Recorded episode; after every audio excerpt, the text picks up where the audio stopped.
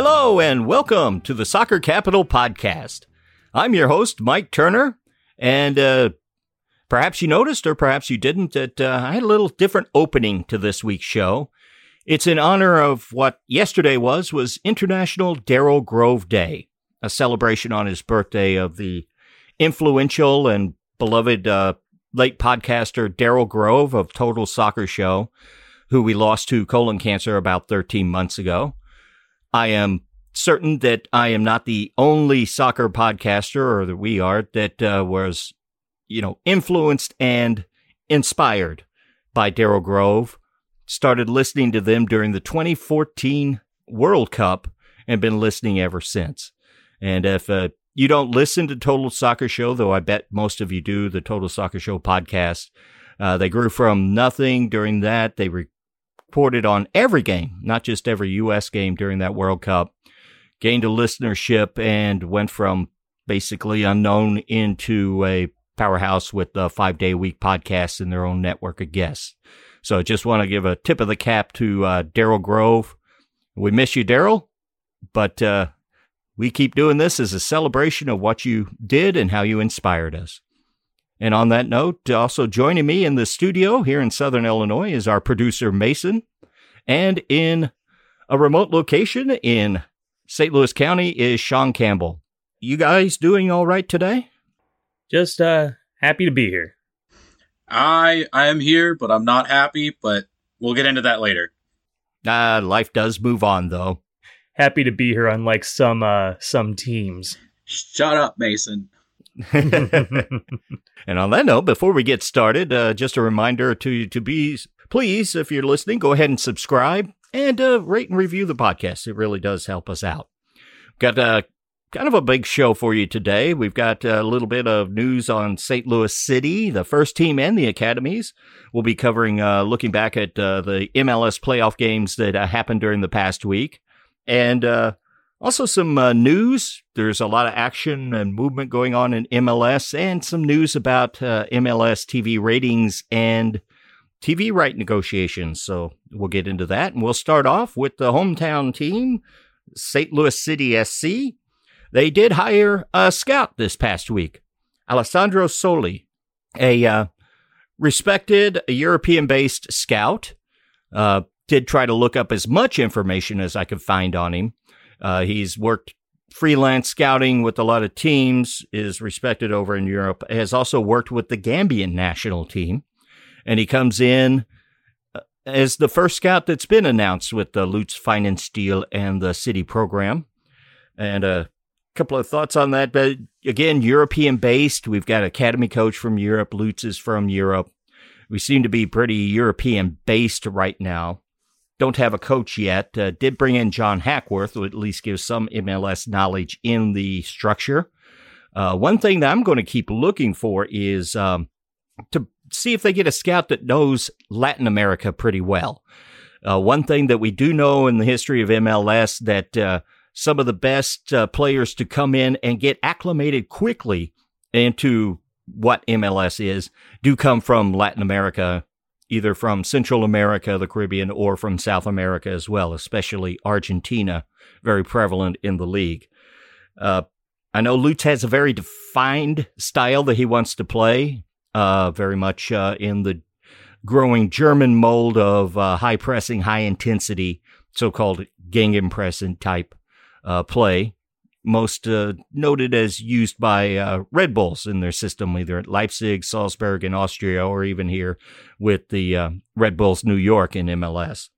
So it's one thing I do want them to, I would really like to see them get involved in Latin America in a big way to try to find players uh, that can adapt to a high energy, high intensity, that have the ability to think very quickly and do their reads very quickly, like uh, will be demanded by Lutz's system.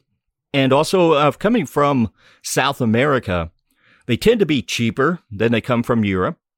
Uh, highly skilled, very technical players, but also in Latin America, you get a lot more physicality than you get in Europe, which is something that we see in MLS. It's very much a a big thing in uh, Western Hemisphere soccer circles They also tend to be cheaper than European based. They come in, they're ready to play, and they seem to be much more eager to make the trip up to MLS than some European players have been because of, you know, the news from a decade ago about what kind of league MLS is. It's changed rapidly, especially in the last five years and especially the last couple. So, uh, you know, don't want to see the team get too European based. It hasn't really worked in MLS going that route. Uh, then that's my thoughts on the subject. Anyone else have any thoughts on that? Uh, I mean, it, both with how Eurocentric the front office has been, and also Lutz's insistence on playing this um like the the energy drink style. Um it's not surprising.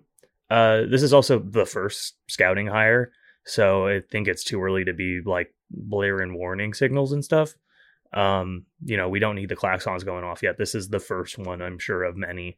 Um, if it starts being that all of our scouts are Euro based or the majority of them, maybe then we might want to look a little side eye. But this is the first of many. I don't think it's um, dangerous. I just hope it's not a harbinger of things to come. Well said. Yeah, I'm not sounding warning claxons. It's just more of what I want to see uh, coming out of them going forward. Of course, I'm not the expert on running a team. Lutz has a lot more experience on that, so uh, benefit of the doubt. Also, with St. Louis City, there is Academy news. The U17s will be traveling to California this week uh, to play in the MLS Next Fest, as it's called. They're in the Generation Adidas section, and they'll play three games against other MLS academies that'll be involved in this. And what it is, is these are actually qualifiers for seeding for next year's Generation Adidas Cup. I'm not truly familiar with that cup, but that's what's going on this week. And uh, this is going to take place in Norco, California, which I assume is in the LA or maybe in the San Francisco. I'm not familiar with Norco and didn't bother to look it up. And uh, they'll be playing on December 3rd and get a test of high intensity, high pressing soccer with a game against the Red Bull New York Academy.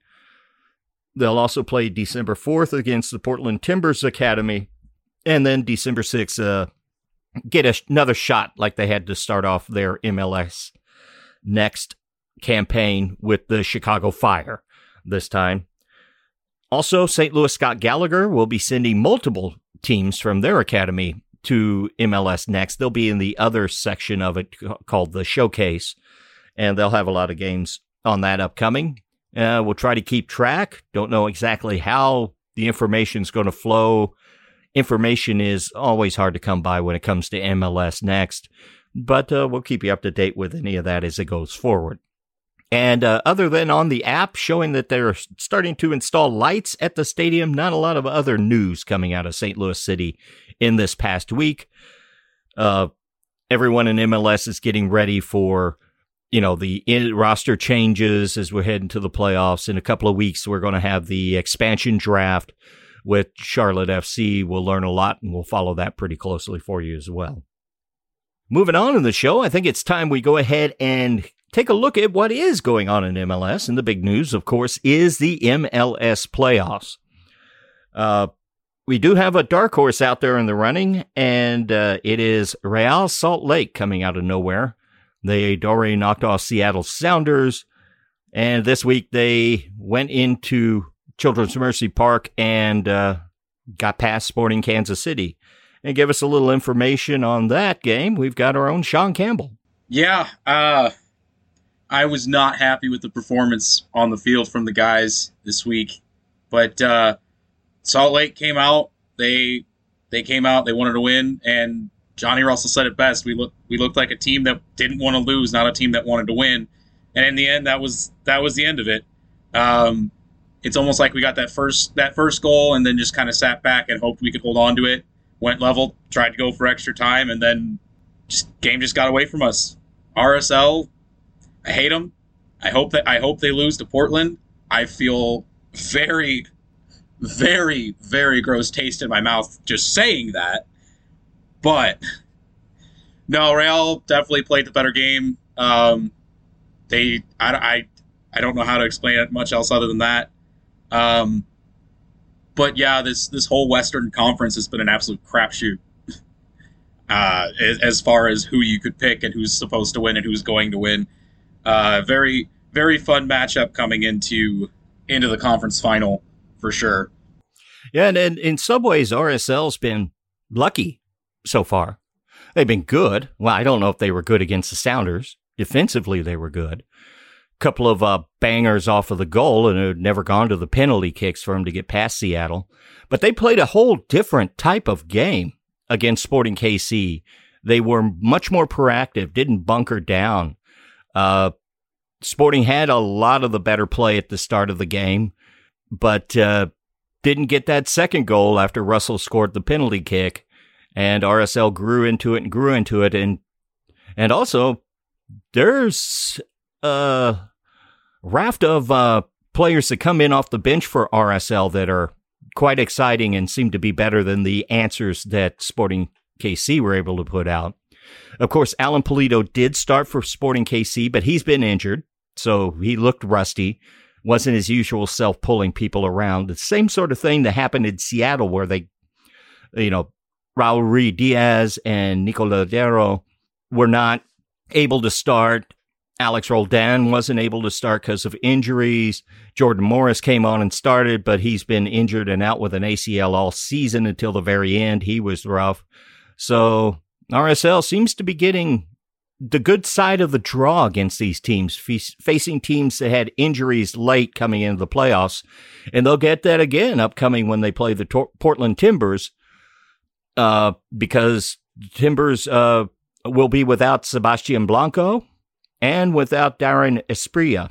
Blanco really seemed to have tore up his hamstring during that game. Sad to see. And uh, Asprilla kind of lost his mind and got a red card on the touchline on the side, and and uh, they're out of the game. And RSL gets to get a depleted staff going in again.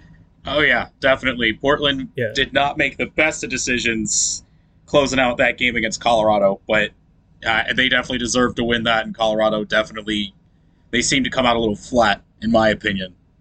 Yeah, and uh, it also showed that uh, Colorado at home, Portland won 1 0 in Colorado. It was on Thanksgiving Day. I'll have a little bit more on that in just a moment. Uh, but Colorado showed what they've showed all year. They're very tough defensively. They're well drilled by their coach, Robin Fraser, who does done a fantastic job there. But they don't have that big game changing performer like Sebastian Blanco can be uh, to break open a game. They don't have a definable scorer on that team. They seem to make it out of messes that perhaps their defenses uh, cause, and it just never clicked for them. They never got going in this game. They never really looked that frightening to Portland, and Portland actually seemed like they won by more than they actually did. There was uh, one other game, and this time in the Eastern Conference. Philadelphia hosts uh, Nashville in uh, number two against number three seed coming into this one. And just like uh, the, this was more exciting and more uh, higher quality a bit than the uh, Philadelphia Red Bull game in the first round. Nashville, very exciting in their win in the first round, came into this one, but uh, they could only get a draw, and they headed on into extra time. Dragged on, dragged on. We went to penalty kicks. And what did you think of the penalty kicks round there, Sean? Did you see that? Uh, between Philly and Nashville. Yeah. Oh, oh my goodness. I, it's some of the worst. I, I, Nashville lost. Nashville lost that game more so than Philly won that game, but Philly deserved every inch of that win. That's the only way I can describe it. Because Philly came out, they played pretty well. It was great back and forth game. Nashville played their game well. Philly played theirs well. It it was honestly one of the most exciting games I've seen this whole playoffs, in my opinion. And Nashville came into the penalty kicks and just am I am I allowed to say shit the bed because they shit the bed?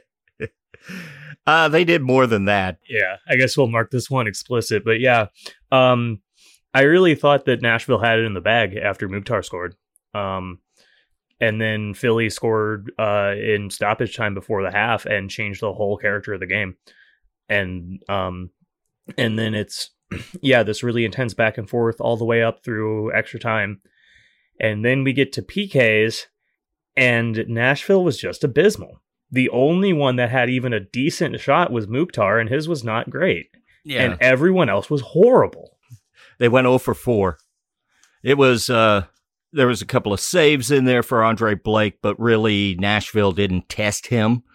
And uh Philadelphia went on and won. Uh Jack McGlynn, uh the youngster for Philadelphia had a really cool and classy uh, finish. Absolutely ice cold, ice water in the veins shot right there. Yeah, that was that was, the, the cheeky little stutter step that was just beautifully executed? yeah. hmm And got Joe uh, St. Louis's own Joe Willis off and got him to commit and just went the other way and put it in. Yeah. Didn't need it. They already had one. And that's but- all they needed.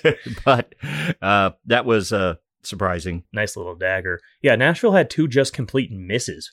And one of Just them was from even close. Zimmerman. Yeah, Like he knows what he's doing, and he skies it. just brutal. Maybe he should have headed it in. I don't think you're allowed to do that. Maybe could have dove on the ground. Yeah. oh man. But yeah, because we I was watching that and Mukhtar's shot wasn't bad, but it wasn't great, and it just was so much worse after that. Just horrible stuff. yeah, I did put on Twitter. I thought it was uh, the worst example of penalty kicks I had ever seen. It was pretty bad. But uh, Philadelphia did do it again. Philadelphia's problems with uh, gaining uh, goal chances off of the run of play weren't there. But uh, surprisingly, with Walker Zimmerman and their great defense for Nashville, they're very susceptible to set pieces. And Philadelphia got uh, a set piece, got in a scrum, and scored from the chaos. They're very good at that. It's how they persevered and got to the second seed in the East for this one. Uh, so they move on, though they won't get to host the next game, or perhaps not. Maybe they will. Because uh, tonight, we're recording on Tuesday afternoon. Tonight, uh, the New England Revolution, the Supporter Shield winners, and home field advantage if they win out all the way through to the actual cup title game, will be taking on New York City FC uh, tonight. So after doing two recaps of playoff soccer for the MLS Cup playoffs, we still haven't got to review what the New England Revolution can do. And that could be a big factor in tonight's game. I mean, they haven't played in weeks. Weeks. I guess they had a Almost a friendly month, almost a whole month. They haven't played. almost an entire month. And coming up against a talented, technically talented, and uh, possession holding team in NYCFC that may just have the blueprint to break down the revolution and, and score. How do you see this one coming out, Sean? Oh, this is definitely going to go NYCFC's way. I don't care how good the Revs were in in the regular season. I don't care that Matt Turner just won MLS goalie of the year. When you take a, a almost a whole month off from actual competitive play, I don't care what team you are, you're gonna come out dragging. We saw it with Colorado; they took only like two and a half weeks, and they couldn't put away Portland, who was in form. They've been playing. They didn't. They didn't get too too much of a break, but I think there's going to be a lot of rust on this on this Revolution squad, and NYCFC is coming off a pretty pretty impressive performance in their last game. So I I've got I've got the Citizens winning this one. It's gonna be fun to watch for sure. Yeah, I, I think it will be. Uh, the not only the Revolution haven't played in nearly a month, but they're playing perhaps the one team that really matches up with the uh, playoff teams that are left that they could have met. Uh, NYCFC can break them down and can beat them. Uh, the Revolution, what they done, they haven't. They've got the most points in a regular season in MLS history, but they haven't been, you know, bowling teams over. They more have a lot of talent. Carlos Gil is fantastic. Tajon Buchanan's come up. Uh, they've got a lot of other quality players, and they always seem to to win the game, even if it takes a goal in the last three four minutes. That's their one defining factor. Can they get there? We'll find out tonight. What's your take on what's going to happen, Mason? Well, because it's been about a week and a bit since NYCFC played Atlanta. They're not exactly in form either. they've obviously had a much shorter break than the Revs have, but it's kind of going to come down to who's able to get back into form better after their respective breaks, I think.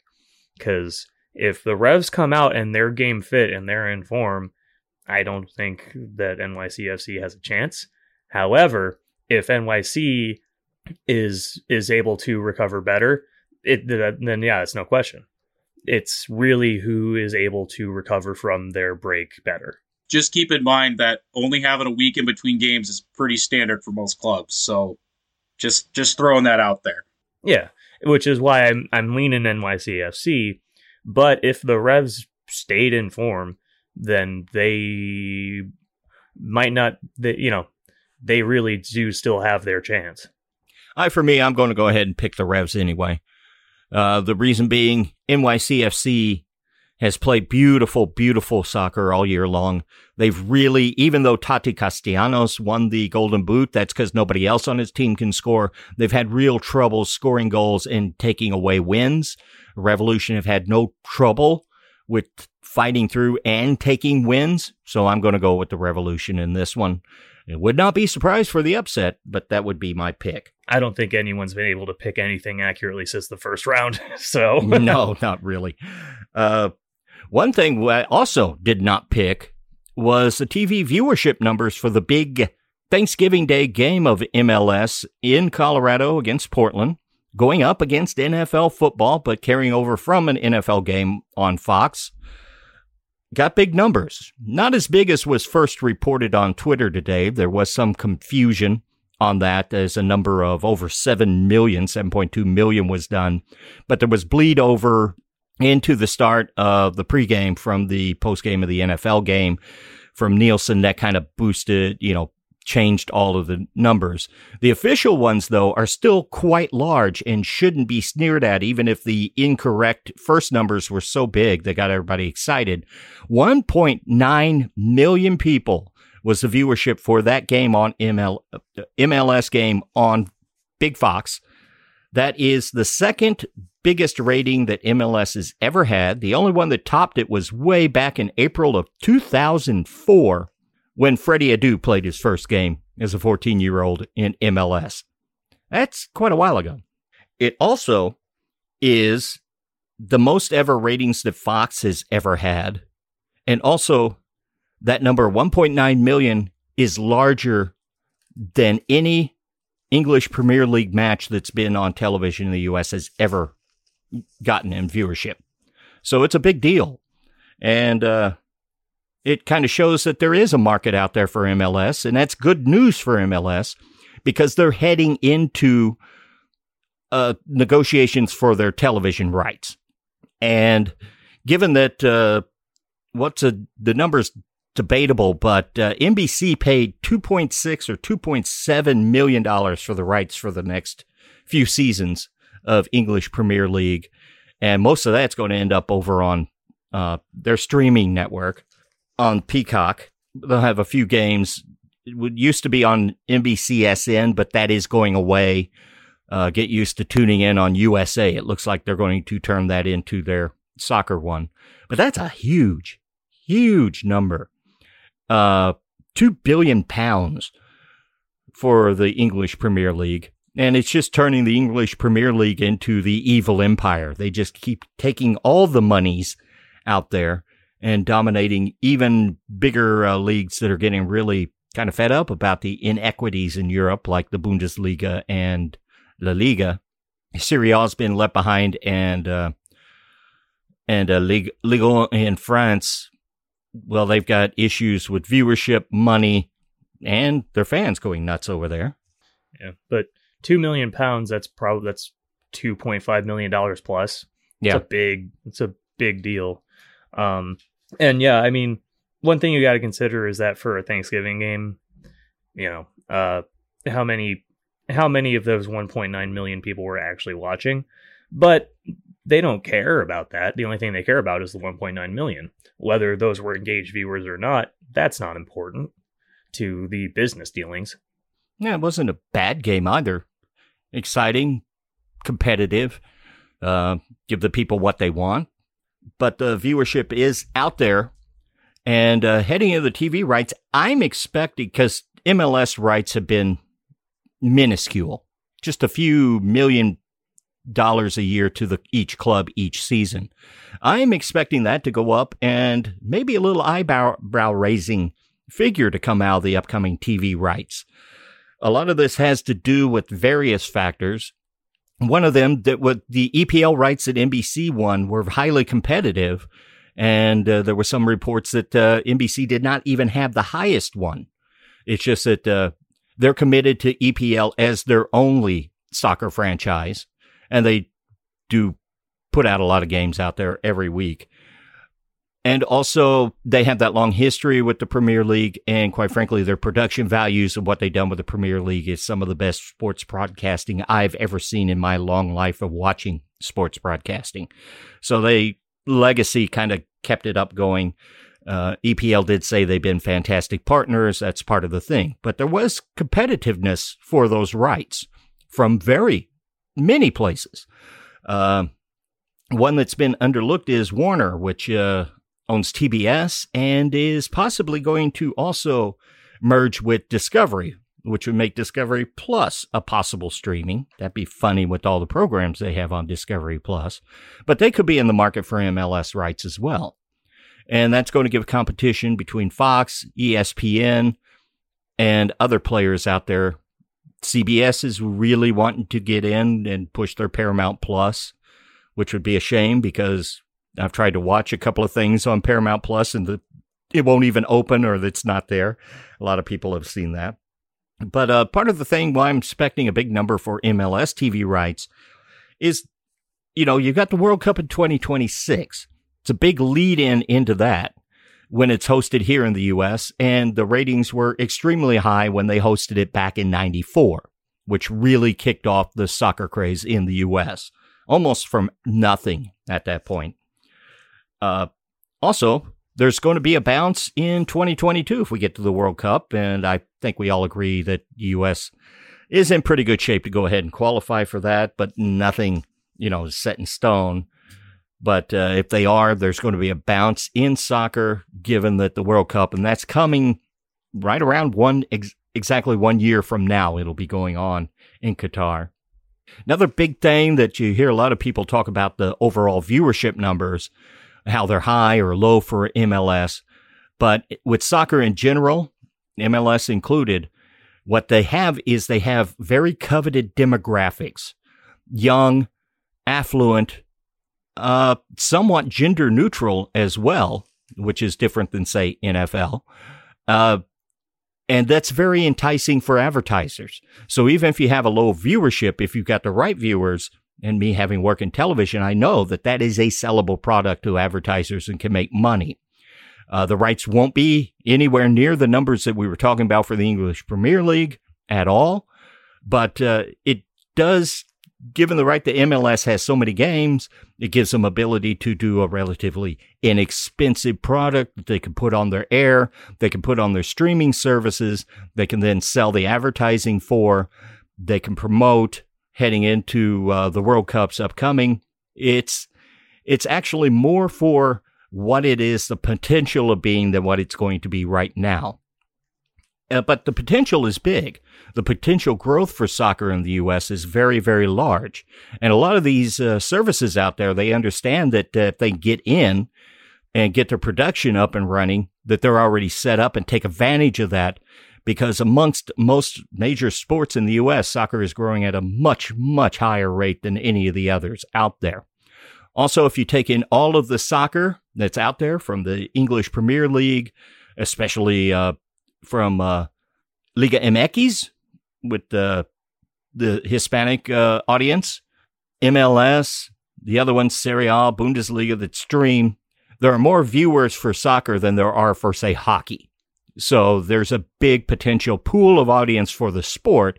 It's a potential the, the breakup of leagues that makes it different uh, from other North American sports, and uh, just competition.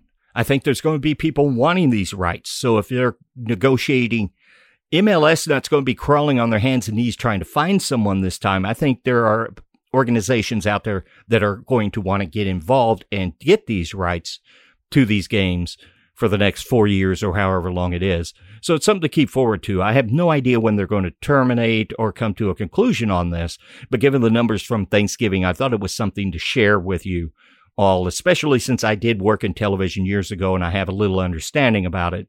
I can break this down as well. Any other thoughts on TV rights from you guys?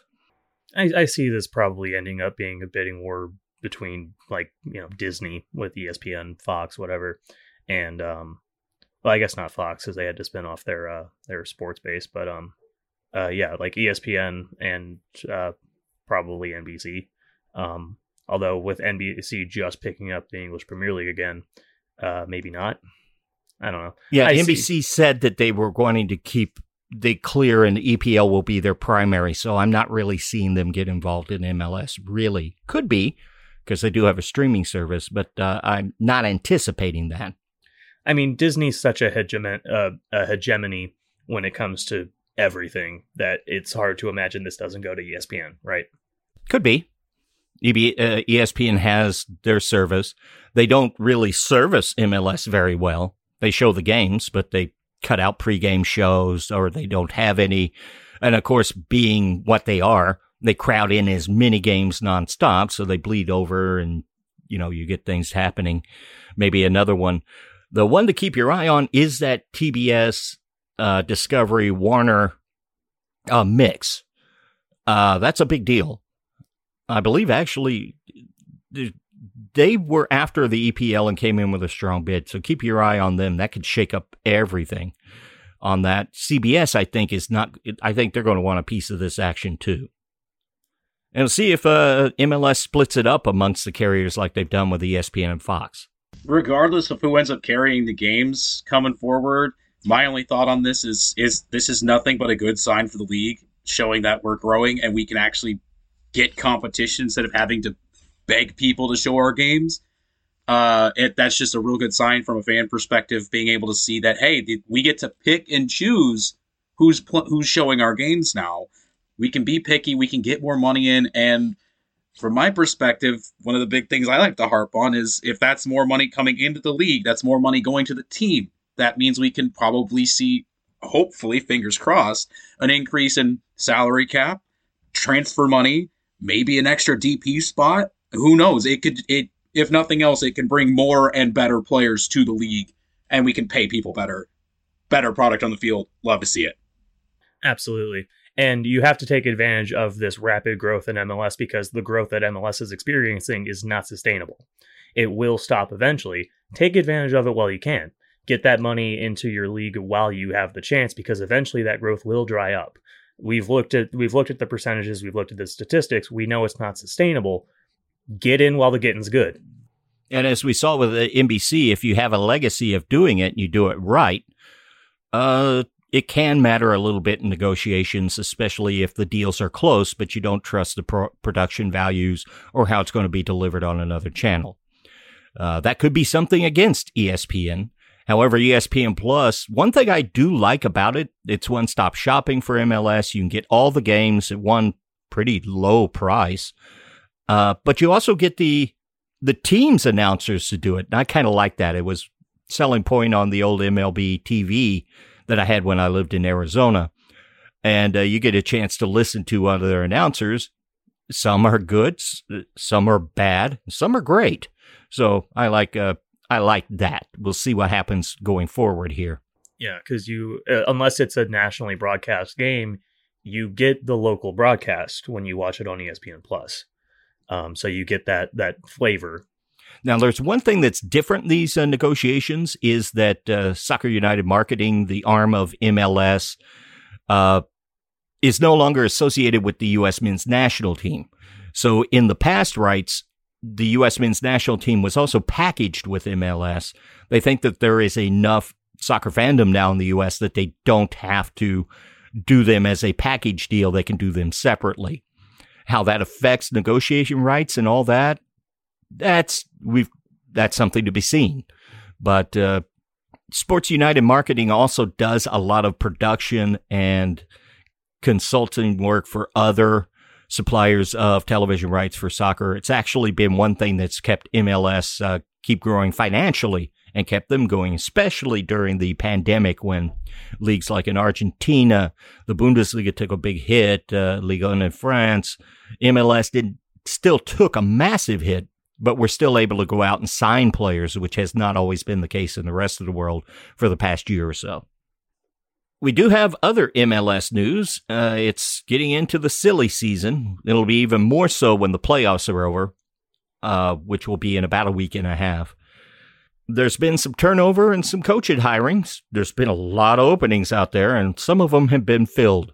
One that happened right before we started recording is it's been reported that uh, FC Dallas have agreed to a new coach. It is uh, Nico Estevez, who has been an assistant coach with the U.S. men's national team. He'll be moving over to FC Dallas. Reports are also showing, in a nice bit of irony, that his place with the U.S. men's national team will be taken by former FC Dallas head coach uh, Luchi Gonzalez will be coming the U.S. men's national team.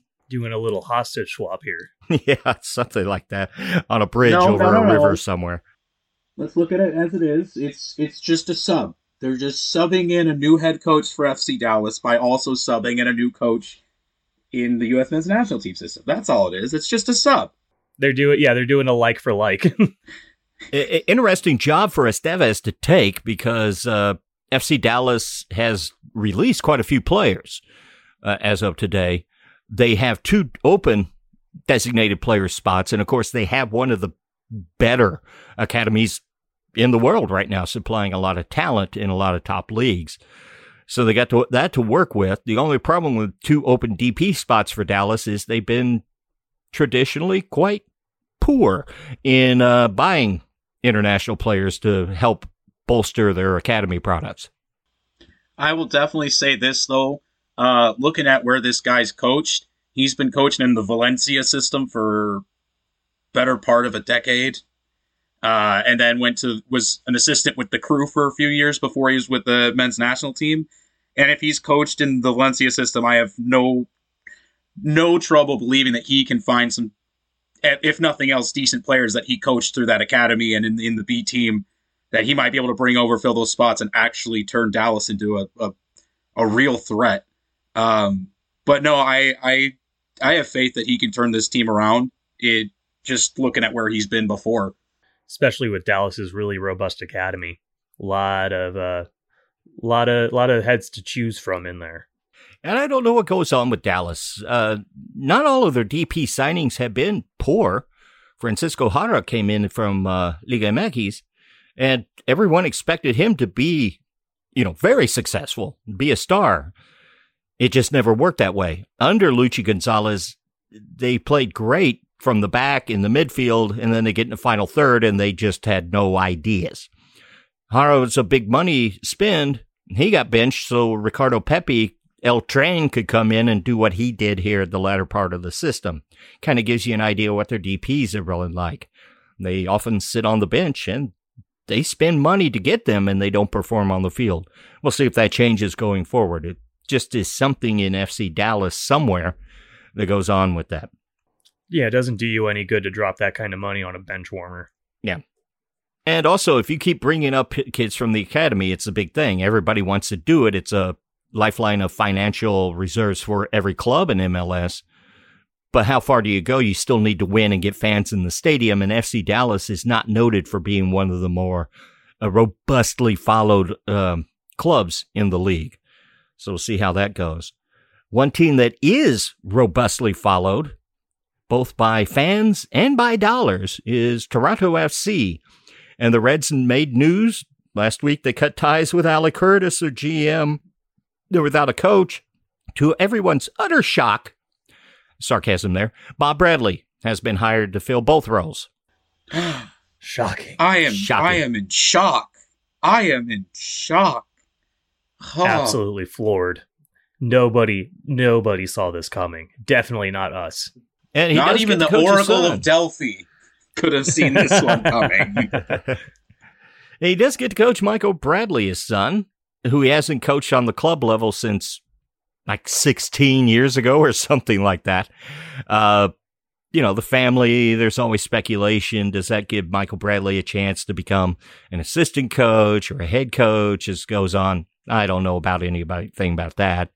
I think Bob Bradley's coming in to coach a team that has some talent, has not worked well together, maybe needs some changes, bring in his system.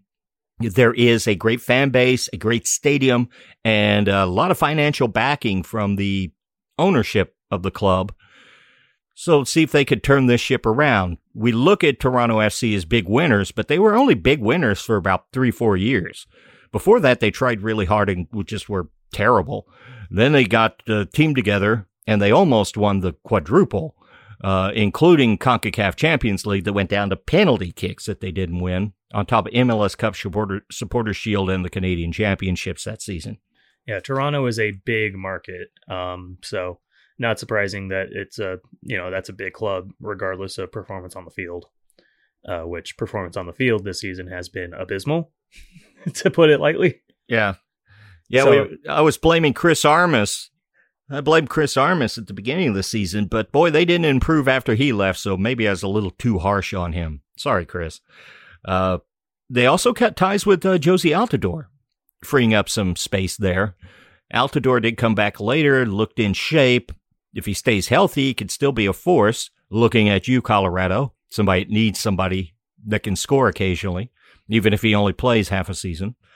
Uh, but we look for Toronto to make up some changes. I don't think Bob Bradley's coming in here to limp around. I, am expecting him to uh, try to put a a system together that fits the team that he has and bring in other players to augment that system that he wants.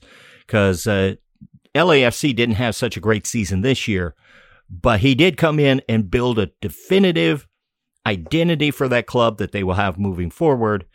And the year they won the Supporter Shield, they played perhaps the best soccer that MLS has ever, ever seen, without a doubt. So we'll see what happens there. And not even necessarily expecting a full rebuild, if to call it that, but especially with uh, Bob Bradley taking over both head coach and um, uh, GM front office positions, I think we're going to see, if not a full rebuild, something close to it. Oh yeah, he's going to take this roster and do a lot with it. It's gonna, we're going to see a, a lot of changes. They may not be rebuild changes, but it's there's going to be changes for sure. And he basically has free reign because he is the guy he has to answer to when he wants to make those changes. And uh, also getting a new head coach, the Chicago Fire have announced well respected uh, Ezra Hendrickson as their head coach. I'm I can't say as I've followed him a lot, but a lot of insiders really are happy he got the job. Think he's going to do a good job there. They have uh, sloughed off, let's say, a whole mess of their roster, including announcing someone let them go, you know, weeks before the end of the regular season, which was funny. On the other hand, you can look at it as a bad decision, but it also gave those players a little head start to find somewhere else and let them know ahead of time. All in all, probably not the wisest decision by a front office. They are also a team with money and an ambitious owner. They just don't seem to have a real clue about what they're doing right now, but there is some talent on that team. And they have had moments where they've looked very good, and then they just turn around and give him stupid goals after stupid goals so they've really been their own worst enemy. See how that goes. Probably a good idea for Chicago to try something other than just rebranding their way out of the problems they've gotten themselves into, like they've been doing the last couple of times. Yeah, but they eh, they really need to fire something up because they moved into downtown Chicago into Soldier Field. That's a big stadium and a big step. You know, it looks impressive unless you've only got that stands about a quarter filled. They did have a huge crowd there at the end of the season. They gave away a lot of tickets, but they that, that crowd was thumping and rolling and gave people a taste. It's not a bad idea to do if you're going to make changes for them to have done that. And I will say, if Chicago stays mired in the muck, I don't mind. I don't like Chicago very much. I like the city. I don't like their sports teams. Exactly. I don't care much for their weather. Um, I just wanted to make sure that it's mentioned that uh, as you know, as much as I disdain the city of Chicago and abhor this constantly rebranding fire team, I, I based off of where uh, Mr. Hendrickson has come from. He's played in the league for a long time, long time with the Galaxy. But importantly, when he was coaching, he started out under the great Sigi Schmid, which sure we've all heard that name before. So uh, I, I look to see some great things from him, and I would not be surprised if Chicago in the next year or two becomes a bubble team on the playoffs and actually looks consistently decent on the field. So look out for that one. Might make Derby games very interesting. Yeah. Yeah, that's one thing. A stronger team in Chicago, but uh, they can wait a couple of years till they're still on even keel as we're an expansion, you know, team going in. We'll see how that goes. There was also another head coaching hire. Again, not a big shock. Uh, Vancouver, the Whitecaps went ahead and made Vanni Sartini their permanent head coach. Did quite a good job for them in uh, the end of the season, heading into the playoffs. And uh, he's beloved by sports writers all across MLS and soccer because he's just a quote machine and also seems to have a lot of fun with it. Even if he maybe sloughed off uh, sporting fans a little with an offhanded comment in a press conference. But uh, you, love it. It's great for the Vancouver fan base to get something like that from their coach because Vancouver, being in the Cascadia Cup area, has really been trailing behind Seattle and Portland in a big way. They got all the money from Alphonso Davies transfer and help with their academy, but they haven't been moving forward. Let's see what happens going forward. You can only coach what the talent you have on the field. You can get the most out of it, like Sartini did at the end of the season, like Paulo uh, Pablo Mastroeni has done in RSL, and especially looking at Robert Fraser and what he's done with the Colorado Rapids team. But you still need some talent on the field and we'll see how that goes forward. Yeah, it doesn't it doesn't win championships, doesn't win shields, but there is something to be said to having a a likable and charismatic coach um, that really bolsters a fan base and can bolster your locker room. Yeah. Uh, you can look at the Blues when they brought Berube in. Uh, he was, you know, not the same kind of fun and not quite the same kind of likable, but he you know, on top of being a good coach and that locker room having talent, there was just something different to him than Yeo. And look where the Blues went. It happens. Sometimes it's just a different voice. Mm-hmm. Kind of like I think what happened with Bob Bradley and LAFC is they got tired of the same voice over and over. Time for a change. Maybe he got a little tired of it too, and was time for a change. It happens. Happens all the time. It just, it doesn't seem to happen to Sporting. I was just about to say sometimes you just get the right personality and like a big personality like Peter Vermes that comes in just fits with the squad. Um, and it, it, there's just something about the, the the way he talks where he's just real about what he says. He just says what comes to mind and doesn't care if he gets fined. So, who I mean, it, having another big personality in the league is never a bad thing in my opinion as far as coaches go. One reason to keep track of all these coaching moves is that St. Louis City SC is getting time to really start looking at picking who's going to lead them into their first season. So as coaches get picked off of the pile, uh, that could change things going forward. One rumor I have, and it's been persistent, is that Gerhard Struber, the head coach of Red Bull New York, is being eyed by a couple of uh, Bundesliga teams. So he could be hired away from uh, the Red Bulls, and City's already been linked with his assistant, Bradley Carnell, who was an interim coach for the Red Bulls last year. Uh, see how that affects City going forward. Of course, we've had no further news in initial report that the talks were ongoing. So, it, you know, he fits the profile, uh, knowing how to play the game that Lutz wants to. Don't know if the Red Bull New York would hire him. He's been in the system for a while. If City's going to hire him or they're looking for other people, it's just something to keep the eye on as we get in MLS silly season. And uh, another thing to kind of start keeping an eye on and how all this works is that uh, today is the deadline for non playoff teams to announce uh, roster changes, who they're getting rid of. We've got a few in at the time of recording. I'm sure there's going to be more and more probably while we are recording this, and there'll be news out there. But uh, Sean, why don't you explain? There's a big one coming out of Sporting KC today, wasn't there? Yeah, like literally right before we sat down, it got released the players that are not going to be returning for Sporting KC. And a couple of big names in there with uh, Luis Martins, the basically only left back we have, and uh, one Ilie Sanchez is on the market. And for those of you that don't remember, he was our number six who basically had to fill in as our center back when Isamata Marine went down. Big, very important part of this team. All the play went through him, and now he's just gone. So that's very shocking. But I'm looking to see maybe he goes somewhere on a one year contract and then plays in the midfield for City. I'd like to see that. I'd like to see that very much. Nah, we'll see. I wouldn't hold my breath though. Yeah, I think a little too early to start speculating on players moving now if they might end up with us. Oh, definitely. Definitely. I just wanted to put a little spice in there. Just put a little some spice. spice. A little spice. Pop a little salt on top of the dish, so to speak. Oh, uh, whoa, whoa. Too spicy there. Salt is too spicy. oh, you have that English palate. uh, one thing I have been hearing on the down low is that uh, Lutz's system, I think we're going to expect to see a lot of very young players in the inaugural season. We'll see how it goes forward. Got to add some veteran mix, and he's already said that before, but we'll see how that goes. Uh, but Ilie Sanchez, from what we saw before we started recording, was far and away the most surprising. I was really shocked to hear that. I understand Sporting has out of contract is, I believe, Roger Espinoza and Graham Zusi they could be negotiating with them as well. I do know Zusi's getting a long, little long in the tooth, but uh, we saw in the first playoff game he still has a lot to offer out there. So we'll see oh, how yeah. that they're goes. Both, I, I, expect him back. They're both in negotiations for sure. It's been reported that they're in contract talks, which surprised me that they weren't in talks with Ilie.